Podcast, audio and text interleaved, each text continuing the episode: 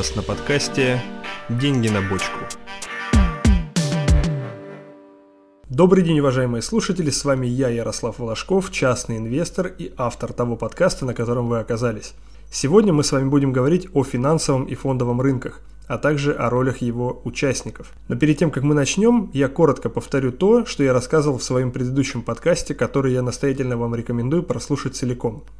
Это понятие инвестиционной цели. Ваша инвестиционная цель должна отвечать на три главных вопроса. Чего вы хотите добиться? Как вы хотите этого добиться? Или какими средствами? А также реально ли то, чего вы хотите добиться – только ответив на все вот эти три вопроса, вы можете получить тот результат, который вы хотели бы. Иначе вас ждет большое разочарование, а разочарование на фондовом рынке чревато потерей существенной части капитала, а иногда и потерей всего капитала. Это важно знать. Еще раз вам напомню, если хотите детально разобраться в этом вопросе, добро пожаловать на мой предыдущий выпуск подкаста. А теперь переходим к сегодняшней теме.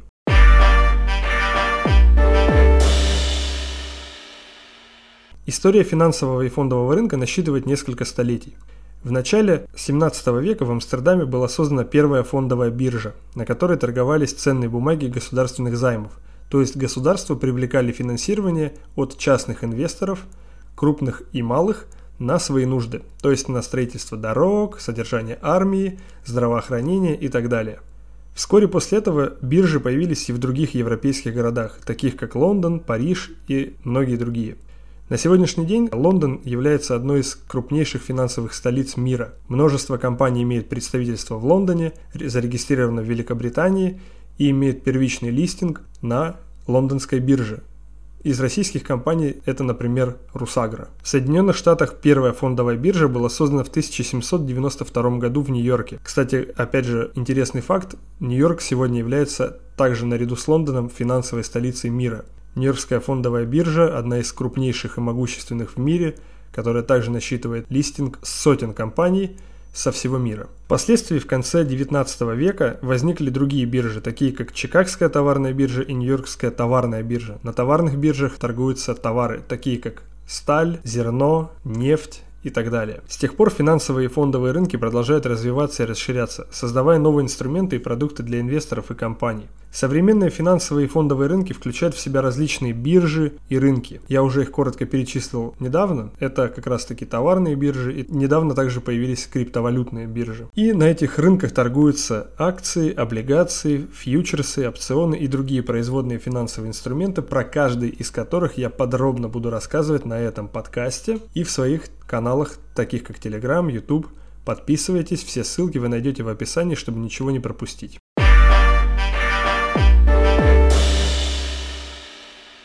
Важно отметить, что финансовые и фондовые рынки тесно связаны с экономикой страны и мировой экономикой в целом. Экономические кризисы, о них я также говорил в своем предыдущем подкасте, и другие события могут оказывать сильнейшее влияние на финансовые рынки, вызывая колебания цен и влияя на инвестиционные портфели не только локальных частных инвесторов, крупных компаний, но также целых государств. История финансового и фондового рынка неразрывно связана с развитием новых технологий, которые значительно ускорили и упростили торговлю и обмен финансовыми инструментами. В последние годы появились электронные биржи, такие как NASDAQ, News, Arca, которые позволяют быстро и удобно торговать акциями и другими финансовыми инструментами. Кроме того, с развитием интернета и мобильных приложений инвестирование на финансовых рынках стало доступно просто через смартфон.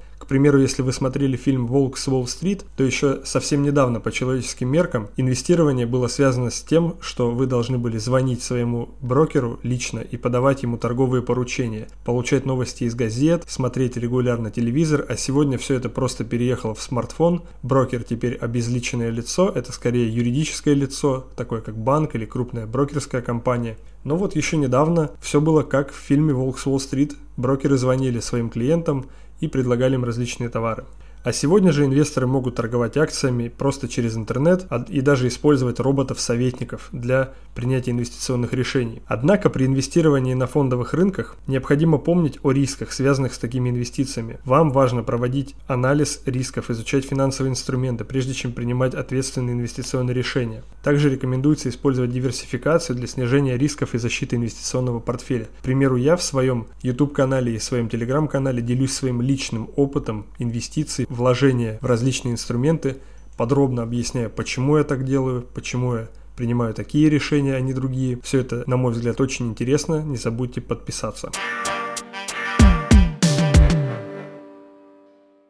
Все мы знаем, что финансовые и фондовые рынки являются важнейшими сегментами мировой экономики. На них происходит купля и продажа финансовых активов. Рынок финансовых инструментов в свою очередь подразделяется на рынок денежных инструментов и рынок капитала. На фондовом рынке купля и продажа акций происходит через биржу, где каждая акция имеет свою цену, которая определяется с пересечением кривых так называемых спроса и предложения. На рынке капитала работают множество участников, таких как инвестиционные фонды, пенсионные фонды, хедж-фонды и так далее. О них чуть позже. Важно понимать, что финансовые фондовые рынки являются источником финансирования для компаний и государств государств. Компании могут привлекать капитал через выпуск акций и облигаций. Это так называемые долевое и долговое финансирование, а также заемные средства от банков и других финансовых институтов. Различные типы финансовых инструментов предназначены для удовлетворения различных потребностей компаний и инвесторов. Эти самые рынки предоставляют возможность для диверсификации инвестиционного портфеля. Звучит сложно, но все на самом деле просто. Есть такое простое правило – не складывать яйца в одну корзину. То есть вы должны, осуществляя инвестиции, понимать, что вкладывая только в одну компанию, которая относится к одной отрасли, вы рискуете попасть в так называемый кризисный цикл. Экономика циклична. В определенные промежутки истории экономики растут, а в определенные падают. И поэтому, если вы вкладываетесь в одну компанию, вы можете попасть в такой промежуток, когда экономика находится на спаде, ее продукция не востребована и ее акции начинают падать. Это не страшно, потому что цикл пройдет и акции поднимутся в цене снова, если не изменилось фундаментально ничего. Но это определенный риск, который может в первую очередь психологически вас подкосить, и вы можете в этой ситуации наломать дров, продать акции в убытке и буквально потерять деньги. Это все риски, которые могут происходить со всеми. Это не страшно, если вы хорошо подкованы в инвестициях. Инвесторы могут инвестировать свои средства в различные акции, облигации и другие финансовые инструменты. В связи с описанными мною рисками, инвесторам и компаниям важно следить за текущей экономической ситуацией и изменениями на финансовых и фондовых рынках, чтобы адекватно реагировать на изменения и минимизировать риски. Таким образом, финансовые и фондовые рынки являются важным компонентом мировой экономики и играют важнейшую роль в управлении личными финансами и финансами компаний и государств. Различные участники рынка имеют свои цели и интересы, и необходимо учитывать риски при инвестировании на рынке. Однако при правильном подходе инвестирование на финансовых и фондовых рынках может стать и станет эффективным способом достижения финансовых целей.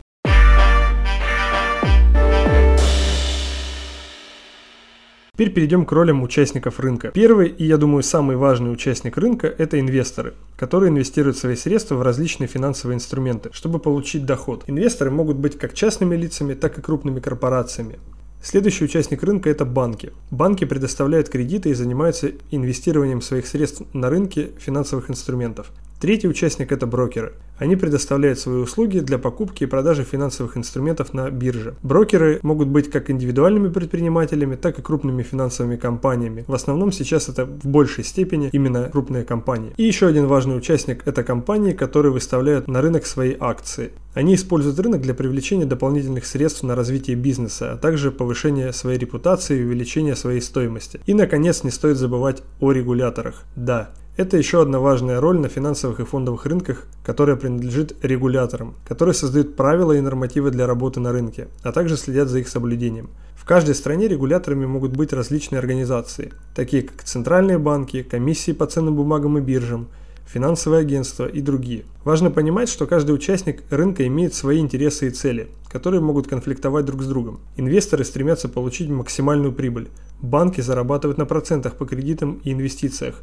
Компании хотят привлечь больше средств и повысить свою стоимость, а регуляторы берегут интересы общества и экономики в целом. На рынке финансовых инструментов существует множество рисков, которые необходимо учитывать при инвестировании, такие как рыночные риски, кредитные риски, риски ликвидности, операционные риски и другие. Обо всем об этом я буду подробно рассказывать в своих следующих выпусках. Не забудьте подписаться, чтобы все это узнать.